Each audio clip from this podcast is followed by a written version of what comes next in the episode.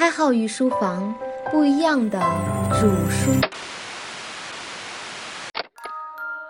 我就知道你喜欢接受更简单的，接受更简单的，接受更简单。你有一颗精密的灵魂吗？你的灵魂伟大而又深刻吗？对此，我表示怀疑。还记得我们上节讲到的那个琳达效应吗？我们说到了很多个条件，而你固执地认为这些条件加起来的概率要远远高于每个条件单独触发的概率。我们把这种认知的误区叫合取谬误。如果你不小心忘记了上一节的内容，我们再来一个例子，强化一下你的认知偏见和误区。根据题目所述的内容。请选出可能性较高的选项。小明喜欢和漂亮的男生玩耍，并且不分场合的和漂亮的男生发生肢体接触。A. 小明是男生。B. 小明是男性同性恋。如果你又不小心选中了 B，我的建议是重新收听上节的内容。假设男女比例为一比一，那么小明的男性的几率为零点五。而假如同性恋的比率是零点一，那么 A 选项可能性是百分之五十，B 的选项可能性只有百分之五。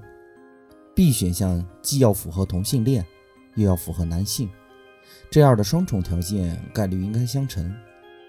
我们错误的以为若干条件的集合要大于某个单独的条件，这就是合取谬误。我知道这种理论你接受起来很困难。越是困难，越说明你的大脑充满偏差和误区。这就是你一直秉持的灵魂，它卑微而又粗糙。如果单单用上期的例子来给你解释问题，恐怕你会觉得厌烦。我知道你还是很需要一些让你眼前一亮的内容的，花样扇脸才扇得漂亮。那么我们继续我们的话题。你其实没有你想象的那么正直，虽然我知道你很在意道德。试想一个画面，假如有个老人正瘫倒在路边求助，你会帮助他吗？道德告诉你必须要去救。我想你还记得那句“老吾老以及人之老，幼吾幼以及人之幼”。那你解释一下，为什么当街抢劫、当街有人跌倒、当街有人需要帮助的时候，大家总是站在一旁看热闹呢？因为你觉得别人也看到了，责任感在无形之中被分散了。但是，如果你在一个独立的环境里，有人向你求助，即使你害怕了，你还是会强硬地克制着自己恐惧的内心去帮助他吧，因为没有别人帮你分散这种责任感。原来，孤独把你的责任感放得很大很大。我们内心渴望看到一些典型，或许他很好，或许他很不好。可是，我们每个人同样也在孤独的时候放大自己的特征。又在喧嚣的时候，小心翼翼地把自己隐藏起来。原来我们的政治也是要分情况的。你可能会不服气，认为开号说的不完全正确。那你测试一下：当你把一条需要点赞的链接发在朋友圈，然后说明你需要大家的帮助，结果我相信不到十分之一的好友会帮助你。我曾经做过测试。你要知道，我的微信里至少百分之八十都是我的听众。结果我坐拥一千六百个好友，也仅仅收到了不到一百个赞。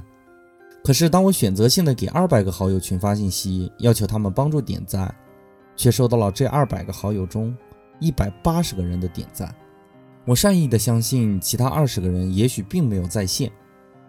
我们假装没看到，然后安慰自己说会有人帮他点赞的。就这样吧，我没有看到。那么你还正直吗？你还是那个乐于助人的小伙伴吗？你确定你很在意他们的感受吗？我们的灵魂除了不够严谨，我们的正直通常都具有条件性，我们的观点甚至狭隘的没有道理。我们再来看一个大家都能见到的普遍性的社会现象，在我们眼里，如果一个人具备一点特殊特征，我们就会把它很轻易地划分在类似的特征的人群中，比如开号是个读书人，那么他的讽刺一定要很高超；如果他在朋友圈吐槽，就是不对的。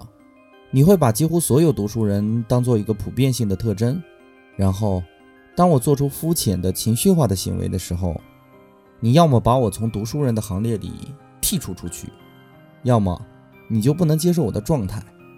你讨厌从普遍性中提取特殊性，因为这样的归类是相当复杂的。其实你也知道，特殊性必然存在，只是表达起来比较费力一些。而你更愿意去把特殊性做一个普遍的回答，比如你会给我讲未来的趋势，而不考虑我是不是在意这个趋势。你会认为一个成功的人必须学习好，你不能接受异常的事物。你会给完美设定一个范围，一旦这个事物稍有不符，你就会变得异常狂躁。比如，你觉得你应该在多少岁结婚，那么在这个岁数没有结婚的人，你会下意识地认为这个人是异类。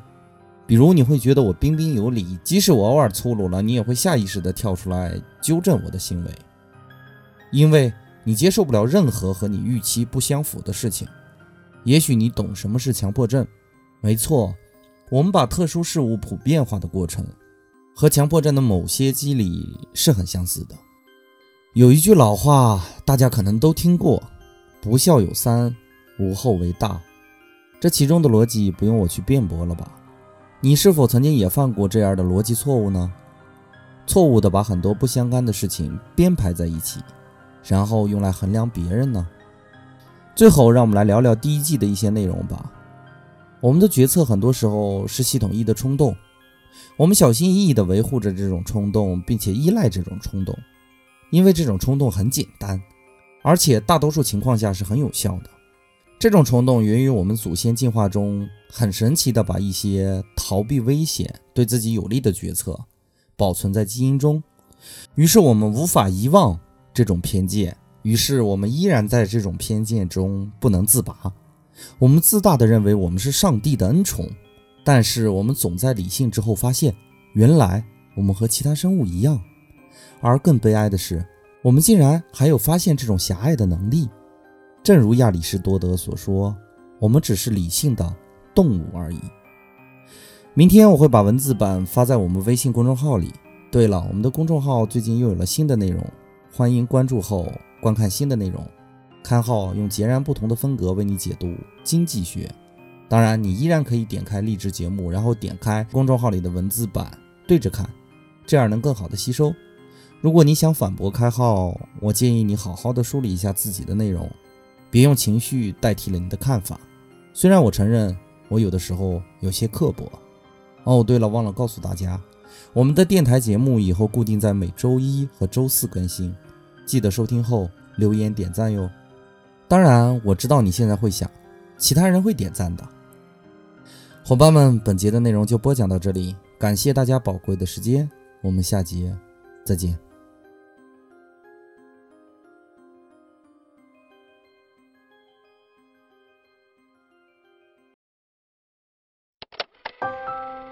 开号与书房不一样的主书，